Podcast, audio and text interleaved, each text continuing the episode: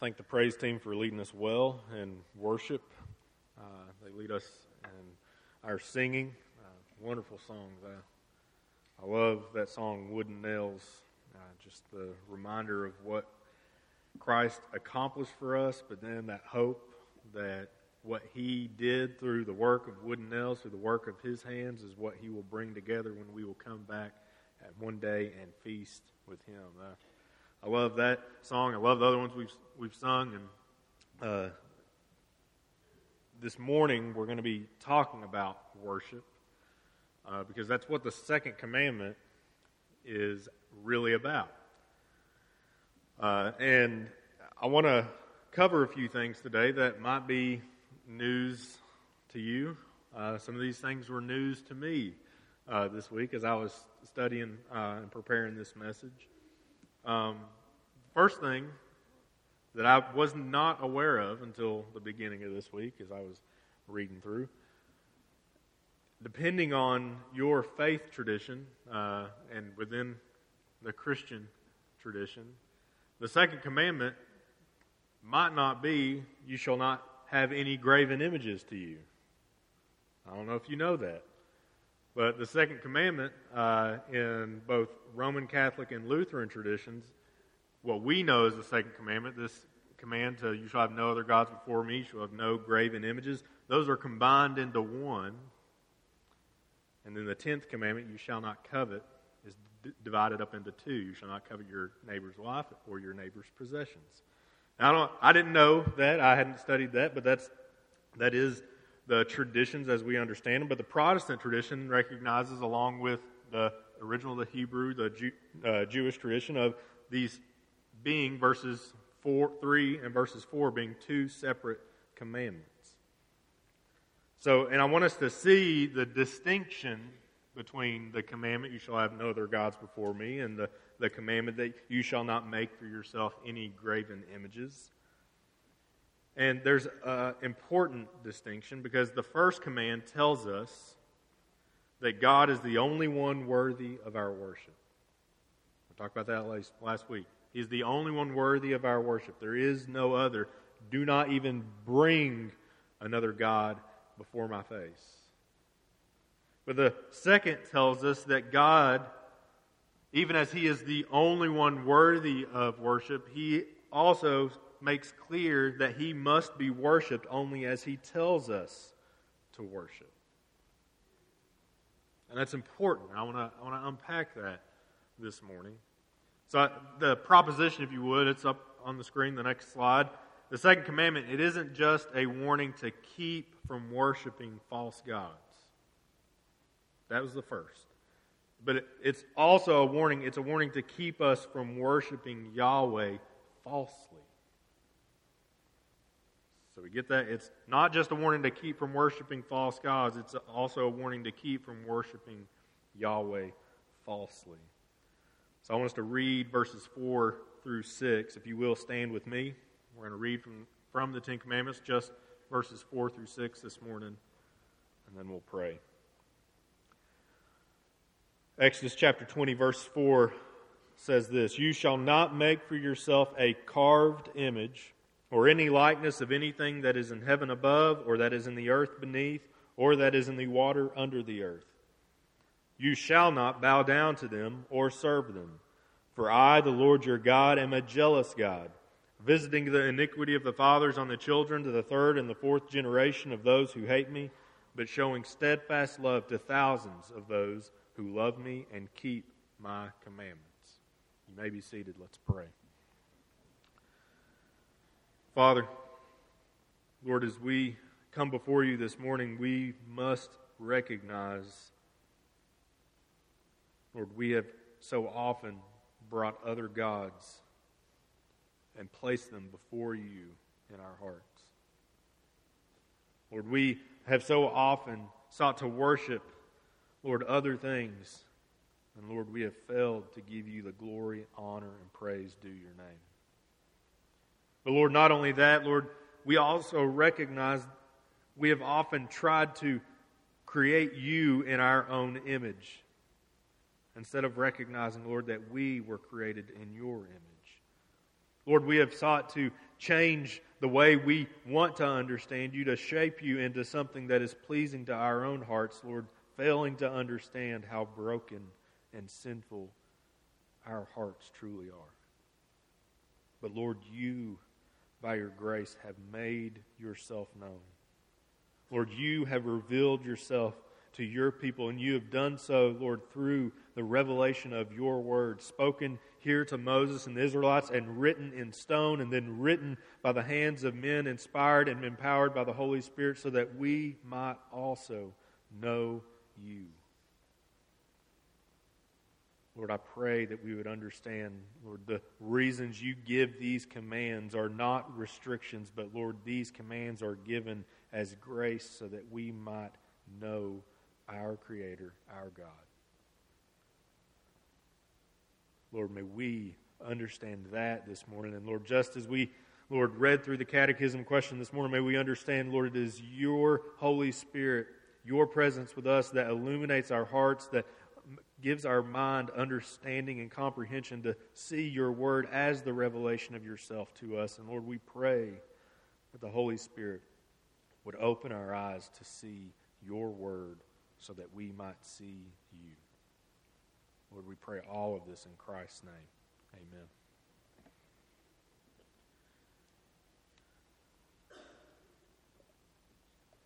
So, the second commandment is a warning to keep us from worshiping Yahweh falsely.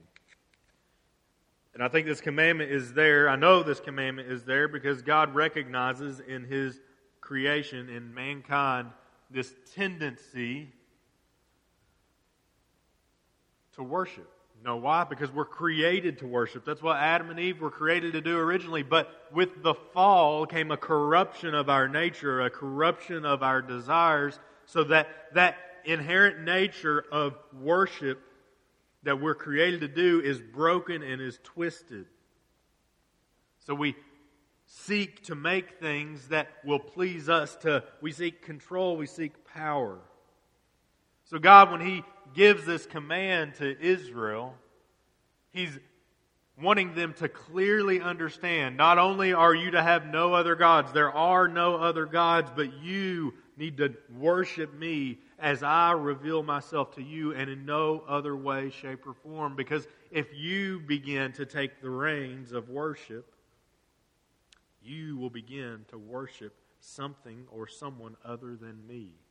And that is a surefire way to live a life of destruction and to bring the condemnation of God on ourselves. So we've got to see this command again I want us to see the Ten Commandments as grace from God to understand who He is and a correction to our broken nature. So when we read this, we do read this in the context of the first command, but we want to see this as a separate command and that it's helping flesh out what does proper worship look like. Now God says, "You shall not make for yourself a carved image or any likeness of anything that is in heaven above, or that is in the earth beneath, or that is in the water under the earth. You shall not bow down to them or serve them, for I, the Lord your God, am a jealous God. Now, God says you are to make no image. You're not to create any kind of graven or carved image in any likeness of anything that is in heaven above. And what he is saying here is you are going to want to have this desire to have something concrete, a, a likeness, a representation of me before you so that you can worship, so you can focus your attention on it. He said, But I cannot be contained by any image. I cannot be contained by any object. Nothing in creation can explain me. You see, God is unlike anything in creation. He's unlike anything in creation, for He is the Creator. The, the word here that we use is a theological word, the, His transcendence. He transcends all things, and this word means that God is distinct from creation. For He is the one who brought creation, as we know from Genesis 1, out of nothing. He spoke it into existence. So God is transcendent. He is above all things, and that He is so far above in the sense He is completely independent from creation. So He's independent from creation. So for us to try to make some kind of likeness of Him would be an offense to Him in any way, shape, or form. For us to create any kind of likeness, for Israel to create some type of likeness of God would be to limit Him in some way, shape, or form, for He is transcendent above all things. And God, even as He is independent, as He is transcendent, though, what is He doing right here in the Ten Commandments? He's demonstrating His active involvement in His creation, and He's demonstrating His revelatory love to His creation. God's revealing Himself to his creation. But we need to take note of the way in which he reveals himself. He reveals himself through the word, through the spoken word. He speaks to Moses and even he writes on tablets of stone these very words that we're examining this morning.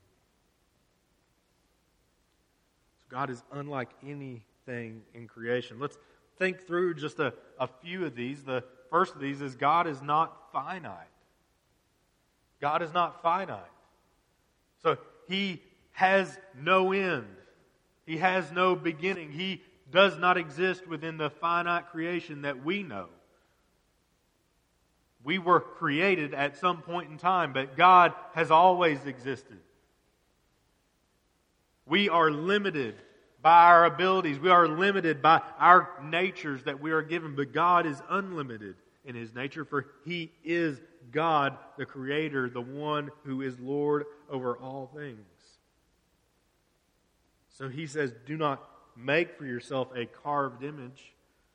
He says, You are going to have this temptation, just like the pagans that you've lived with for hundreds of years, to say, we know there must be some divine power. Let's, let's assume that the, the power of the river is in uh, the God of the crocodiles, and we're going to create a crocodile image, and that'll be the representation of that divine power. But as long as we control what it looks like, that means He's only God over these things. So you have a, a God over the river. You have a God over fertility. You've got a God of the, the harvest. You've got a God of thunder of the sky. You've got a God of the sun, a God of the moon, a God of the wind. So all the pagans all around them kept accumulating representations of the powers they felt were divine, yet they did not worship the one true God, for God is not limited by anything. And he says, Look, you're going to have this temptation to try to compartmentalize to put me in a place that in a, an explanation in a way that you can control. Secondly, we see God is not mutable. So this is the immutability of God. That, these might sound like theological terms, but these terms are important. And what it means when we say God is not mutable, that means He does not change. So God does not change. If He has existed before all things, how could we try to make an image of Him to sum up when that thing or whatever it is exists because of God and exists after God already created it? But He does not change, so we can't look at a finite object and say, look, we can see change on anything. We change. The seasons change. Everything within the creation order, it changes. But God exists outside of the created order, yet reveals himself to his creation. We see God is not subject to our control or our manipulation. You see, that was one of the reasons I've already mentioned it that the pagans have created gods in these images. They wanted to be able to control them. They wanted to be able to control them, even if it was a, a futile effort. They wanted to control whether, what that God could do or how that God was limited to something. God is not subject to our control or our manipulation, but the moment that we try to limit him or to create an idea of him apart from his own revelation, we begin to control him. Like two quotes. I, I love what Mohler, Dr. Mohler from Southern Seminary says. He says, The God we control is no God at all. Of course, he's not. If we control him, then we're just making ourselves out to be gods. And that, that leads me to this wonderful quote from Tim Keller. I've quoted it before. If your God never disagrees with you, you might just be worshiping an idealized version of yourself. God says, don't create any kind of graven image, a carved image, an image of likeness, because you'll be putting more into what you want, what you desire into that image than you will the revelation of me and my character. You see, God is not subject to our control or our manipulation, and God does not need us. This is a, the term aseity learning a, a theological term, but this is God does not need us. He doesn't need us. He existed before us. We are created out of His good pleasure, His glory, as He desires to bring glory to Himself and is justified in doing so, for He is God. He doesn't need us, and yet when the pagans would create idols, they would put them in temples because they needed to protect them from the elements. They would, they would bring sacrifices to them daily, not because they were sacrifices of atonement, but because their gods needed to be fed. God does not need us. Acts 17, we hear Paul talking to the pagans about all their gods, and he says this about Yahweh. Says, The God who made the world and everything in it, being Lord of heaven and earth, does not live in temples made by man, nor is he served by human hands as though he needed anything, since he himself gives to all mankind life and breath and everything. God is unlike anything in creation. So, when God does decide to reveal himself in his creation, when he decides to reveal himself to his chosen people, if all these things are true, isn't it very, very important the means by which he makes himself known? Is it not important for us to think about the means of communication, the means of revelation that God uses to make himself known to his people? What is that? It is through this. He reveals himself through his spoken word. He gives the Israelites, as these Ten Commandments, words to live by. These are more commonly known as the Ten Words, not the Ten Commandments, after all. You see, He is a God who reveals Himself by speaking, not by seeing.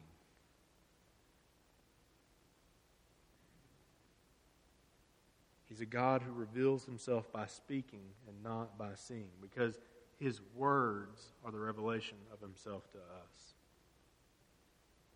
How important then is this when we consider the most famous passage on faith from Hebrews 11:1? What does what does the author of Hebrews say there? He says, "Now faith is the assurance of things hoped for, the conviction of things seen, right? No, the, the conviction of things not seen. For by it the people of old received their commendation. By faith we understand that the universe was created by the Word of God, so that what is seen was not made out of things that are visible. God reveals himself through the Word. He makes himself known through his Word. This is important because God is seeking through the Ten Commandments. Remember, this is the Constitution, it's the founding documents for the nation of Israel. If they are to, to function as a people who are devoted to the Lord, who are devoted to His service, who are to be used by Him, led by Him, guided by Him, are supposed to glorify Him and point others to Him, is it not going to be so very important that they point to how He revealed Himself? That He is a holy God, a righteous God, the one who is worthy of our worship, for he has created all things. He holds all things together. God says, don't try to create an image. Worship me as I have revealed myself to you. See, God demands our worship. Or as our Creator, He is worthy of our worship. God demands our worship, and we are created to worship Him. But God is holy. And we talked about that, that word last week. We talked about what that means. It means to be devoted to God, to, to be set apart, to bring glory to God. So to worship God means that we are going to bring Him glory. We are going to glorify Him in all of His goodness and His righteousness and His faithfulness. But even as God demands our worship, we recognize that His holiness demands justice. He is a just God. Because of that, His righteous wrath will come upon those who reject His commands, reject proper worship of Him.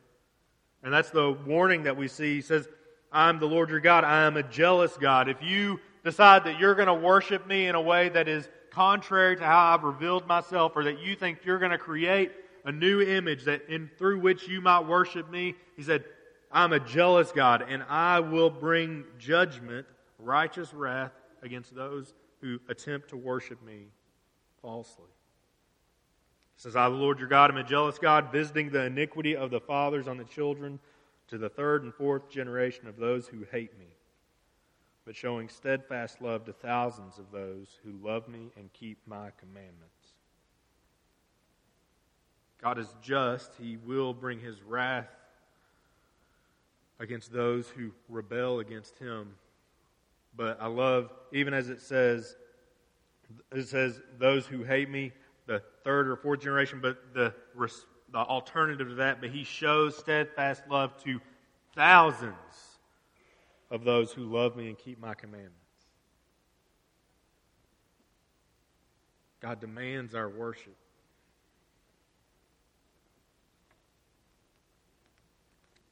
So I want to we establish these few truths that okay, this second commandment it's about worship. That's about how we are to properly worship the Lord and it's both simpler than we make it out to be, but we've made it very complicated due to the many ways that we've corrupted or allowed our worship to become corrupted. See, God demands our worship, but we have to ask ourselves how do we get it right? How do we get it wrong?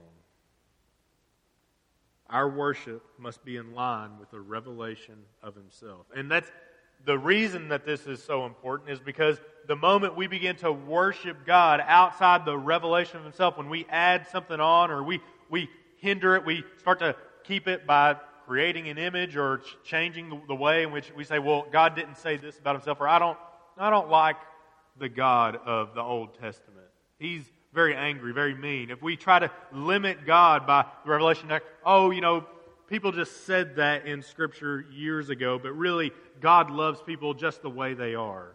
You know, we, when we start to take God and start to describe Him outside of what He has revealed of Himself through His Word, we are creating a false God and we're actually creating disaster not only for ourselves, but disaster for all those who hear. So God gives this command of grace so that we would know right worship, so that we might know our Creator. Our worship, therefore, must be in line with his revelation of himself because if we are to worship God, we need to know who God is. And the only one who can tell us about who God is is God himself. So I want to give you a, a biblical example of this failure. And then I want to walk through a more modern example. The biblical example that I want to present is actually in the book of Exodus. 12 chapters from now, which it's a very strange, when you start looking at the book of Exodus, you realize it's written kind of from, it's written by Moses, but from different perspectives. So we've got the, the law given us, but then Exodus 32 is Moses is up on the mountain receiving the law, and what do the people of Israel do? They say in Exodus 32, this man Moses has been gone for far too long. We need a God to worship, the God who brought us out of Egypt. Hey, Aaron, make us a God that we can worship, a God that will go before us, using the exact language from Exodus 13, God's own revelation, that God says, I will go before you and show you the way. They say, we need a visible representation of this God. So, what do the Israelites do? Aaron says, Okay, everybody give me a gold earring out of your ear because they didn't have coins then. They had their currency hanging off their earlobes. They give that coin and they shape it into a golden calf. And that golden calf is exactly a violation of the second commandment because Aaron says, The Lord Yahweh brought you out of Israel. But that statement, the people get so excited by this image that's limited by it's a, a symbol of power, a symbol of strength, a symbol of provision. But it doesn't take a day before the people are saying, The gods who brought us out of Egypt, let's have a feast. And when Moses comes off the mountain, he finds the nation of Israel partying it up, breaking commandment after commandment. And God's judgment is about to fall down upon them. And what happened? What happened in that story? The people of Israel, God was revealing himself through his spoken word, through his designated prophet, Moses. And the people said, you know what? We want a God that we can understand. We want to take this God and shape it into an image that we'll recognize. But it doesn't take long at all before that attempt to understand God through the means of man becomes the worship of a false God. Brings about the destruction, the, the execution of thousands of men. That's what false worship leads to the righteous wrath of God. So Israel thought it knew better how to worship God, and in turn, they began to worship something else.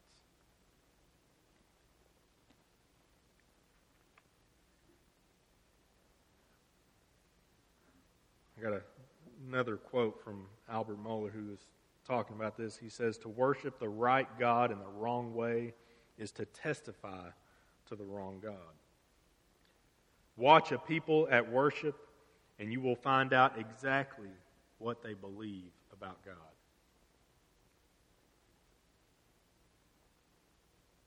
Watch a people at worship, and you will find out exactly what they believe about God. Think about what that says about the modern church, what that says about us.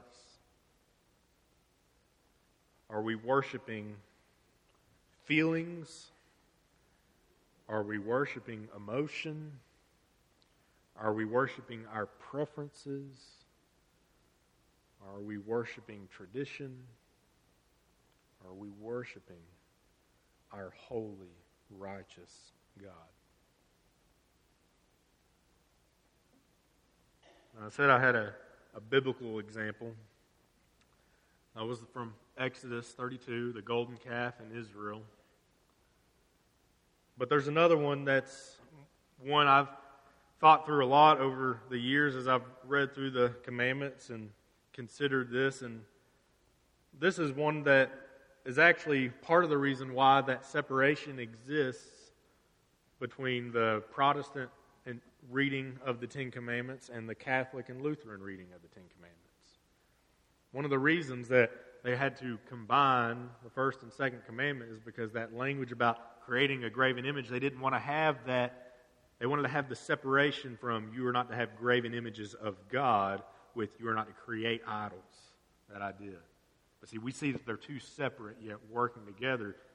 But it says, God says, You must worship as I reveal myself to you.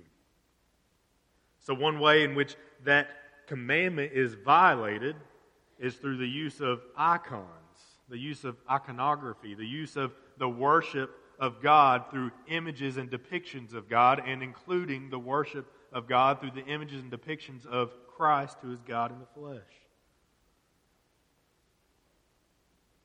So, one way in which the second commandment is violated is through the creating of pictures of Christ. Now, maybe you hear me say that and you say, Josh, you're crazy. Well, I want to read a few quotes let you know I'm not the only one that says this. In fact, the First Baptist Confession of Faith reads as follows The 1689 says, But the acceptable way of worshiping the true God is instituted by Himself, and so limited by His own revealed will that He may not be worshiped according to the imagination and devices of men, nor the suggestions of Satan under any visible representations or any other way not prescribed in the Holy Scriptures. Now, that's what our Baptist forebears had to say. Thomas Watson says this He says, Nor the likeness of anything means all ideas, portraits, shapes, images of God, whether by effigies or pictures, is hereby forbidden to be made. God is to be adored in the heart, not painted to the eye. To set up an image to represent God is to debase him. Idolatry is devil worship. And then one of my my favorite theologians from this past century, J.I. Packer, he says, We are not to make use of visual or pictorial representations of the triune God or of any person of the Trinity for the purposes of Christian worship. You say, wait a second. What does this mean? Why do we have so many images all around us? You know, this is actually was such a issue during the Reformation, and we learned about this when we were over in Scotland. The Scottish reformer, John Knox, the reason that they told us, they said, now we're going to go, we went and saw his grave, which is in a parking lot over in Scotland. And the reason they said, now John Knox is either hated or loved in Scotland, and you need to know why. The reason that he is loved is because of the reform that he brought about. He brought about good reform of, of great preaching and teaching, but he is hated for some of the positions that he took. One of those being, he preached in a sermon about the issue of the second commandment, and the Catholic Church was so prevalent, the use of icons, the use of images was so prevalent that his followers, not under his guidance or issue, went through all the Catholic churches and they destroyed image after image and caused a lot of uproar. Now, I'm not advocating what John Knox did. What I'm advocating is for us to ask the question how have we violated the second commandment? You know, we live in a society that is obsessed with images. And is it any surprise that we assume that images are the best way to communicate? We assume that images are the best way to communicate. I was just reading an article yesterday, was discussing it with some people about uh, some studies from Harvard that say that PowerPoint is absolutely useless for multiple reasons. I won't get into that, but that it doesn't accomplish something as well as the spoken word or the written word. Images don't necessarily reinforce like we think they do. And I want you to think about this for a moment when I speak about the crucifixion of Christ, I wonder how many people in this room, the first image that comes to your mind is of Jim Caviezel sitting, standing at the cross. Because of the way that the Passion, that movie, it took storm across our whole nature, across the whole uh, nation, across the world, because of the depiction that it provided. And we think about that and you think, well, it's just a, we're trying to reenact something. We don't think about, well, what did God say about how we are to worship Him? How we are to know Him? If we didn't have the, an image of a worldly thing that came straight to our mind when we think of Christ, when we think of God, what would happen if instead of that image, what came to our mind were the statements that God makes about Himself? The statements that come from His Word. We have all these images and depictions of Christ, yet I also want to ask you this why then is it that biblical literacy is at one of its lowest points? And that's for evangelical Christians. Are we becoming dependent upon something that we weren't supposed to use in the first place? And most of all, have we simply neglected the study of the revelation of God in His Word? One of my favorite books, I've quoted this one a bunch of times and I've suggested it, given it out to some of our recent high school graduates. It's by a man who is not a Christian but is a very good discernment of information and how we partake of it. The book is Amusing Ourselves to Death. And uh, Neil Postman, he talks about this growing obsession with imagery in modern culture. And he was writing this 50 years ago or more. Uh, it was talking about how the onslaught of television and the internet was just a thought in people's minds back then. The use of images and how that would change the way that we think or change what happens. And he had this to say. He said, In studying the Bible as a young man, I found intimations of the idea that forms of media favor particular kinds of content and therefore are capable of taking command of a culture. So you see that? The form of media is able to take command of a culture. And he says, I refer specifically to the Decalogue, the second commandment of which prohibits the Israelites from making concrete images of anything. The God of the Jews was to exist in the Word and through the Word. An unprecedented conception requiring the highest order of abstract thinking. Iconography thus became blasphemy so that a new kind of God could enter a culture. People like ourselves who are in the process of converting their culture from word centered to image centered might profit by reflecting on this Mosaic injunction. So let's think is our use of imagery actually preventing us from understanding God as He has revealed Himself to us? In the words of the great Dr. Ian Malcolm when visiting Jurassic Park, your scientists were so preoccupied with whether or not they could, they didn't stop to think if they should. Have we been so preoccupied with what we could create that we didn't bother to think, should we? Now, come on, guys, that's Jurassic Park. I'm not suggesting we go and break everything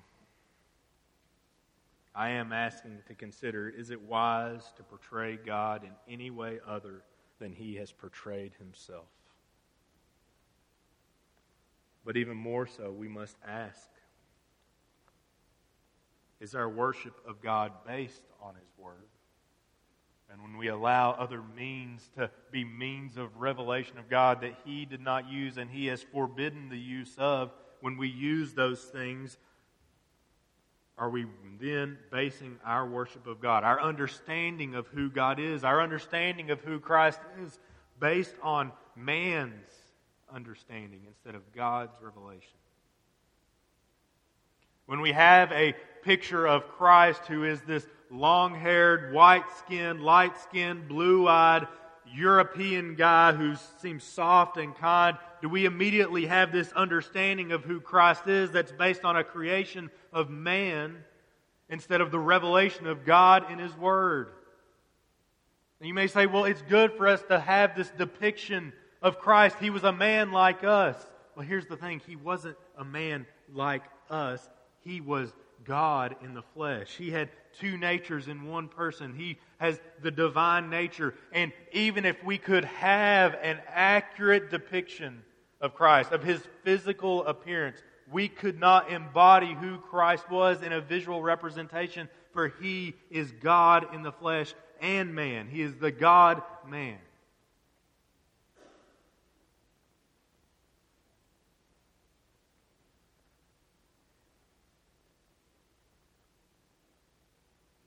Talking with one person about this. What if photography had been invented in the first century? What if photography had been invented and we had a picture of Jesus walking the roads of Galilee? What if we had it? What do you think people would do with it? That picture would cover every square inch of churches. It would cover everywhere because people would be looking, but they'd be looking at the wrong thing. They'd be looking at a visual depiction of Christ instead of listening to the revelation of God's Word and looking at what Christ had said. Christ is the Word made flesh.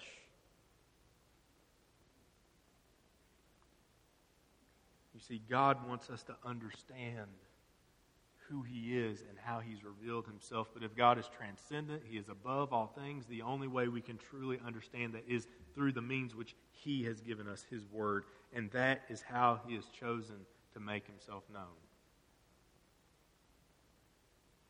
I quote from John 17 again and again. What does Jesus say to his disciples? What does God in the flesh say to his disciples? He said, If you were to grow, if you were to be sanctified, how will you be sanctified? Through the Word of God. So, is our worship of God based on His Word? Or is it based more so on emotions? Based on emotions, our attachment. See, when we have a physical representation of something, we become attached to it, don't we? Are we is our worship based on emotions, how it'll make us feel? The beauty or the lack thereof of an artistic depiction can manipulate our emotions, but God says, Know me through my word. Is our worship based on feelings or excitement about what we can whip up? See, God demands that He be worshiped. Demands this even as he instructs us to worship him. But it, as I've already said this morning, it's not because he's domineering, it's not because he's some oppressive God. It's because he knows the corrupting nature of our sin and how if we rely upon anything other than his word and his revelation to guide our worship, we'll soon begin worshiping something other than himself.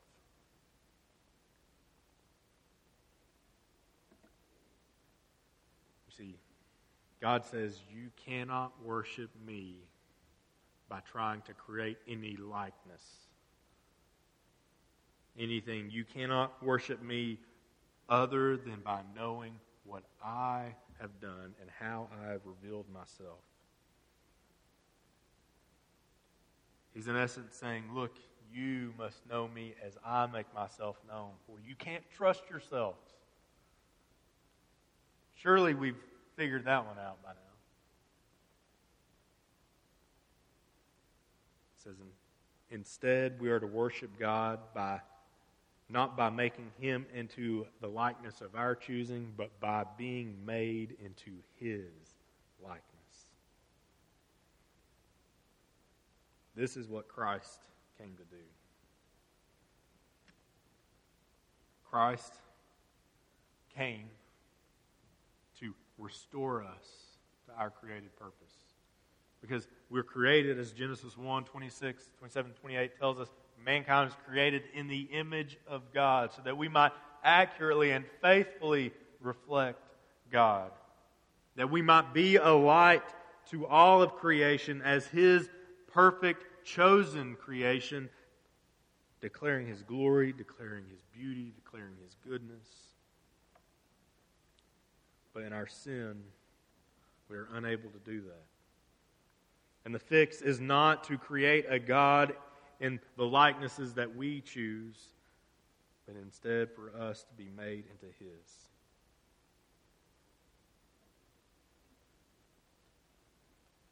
Paul says this in 2 Corinthians. But when one turns to the Lord, the veil is removed. Now the Lord is the Spirit, and where the Spirit of the Lord is, there is freedom. And we all, with unveiled face, beholding the glory of the Lord, are being transformed into the same image from one degree of glory to another. For this comes from the Lord, who is the Spirit. If you know your brokenness, if you have recognized your tendency to create a God in your own image, know this the solution is to look at how God has revealed himself and to ask him through repentance and faith, say, Lord, I need renewed. But I can't do it on my own. To recognize that we can only be renewed, we can only be restored by His work, is the recognition that Christ is Lord. He's the Word made flesh. He's the one who came and lived perfectly so that we might be restored because we could not do it ourselves. To worship God is to recognize God for who He is. How dare we seek to worship Him in any way other than how He has revealed Himself?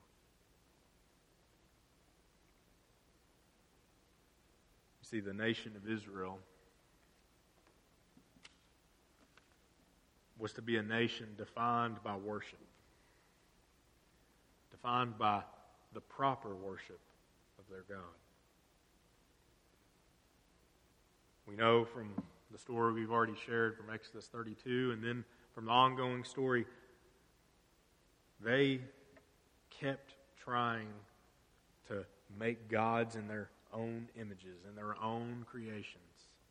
They allowed the Baals to come in and they said, well, we can try to syncretize Baal with Yahweh. But what happened was the falsehoods, the lies came in, crept in, and the truth about who God was was ignored. If we allow falsehoods no matter how small, how trivial, to creep in. If we allow anything other than the revelation of God Himself to inform how we understand Him, how we understand how we are to relate to Him, how we understand how salvation is accomplished, and we've let something come in other than God's revelation, we are going down a road of false worship the good news is the grace revealed in the Ten Commandments, the grace revealed in the Word made flesh. God has made himself known. He's made himself known through his Word, through his Son, the living Word, so that we might know him. Will we trust in his Word for salvation? Will we trust in his Word to show us what it means to worship. I hope that you all will trust in His Word and His Word alone. Let's pray.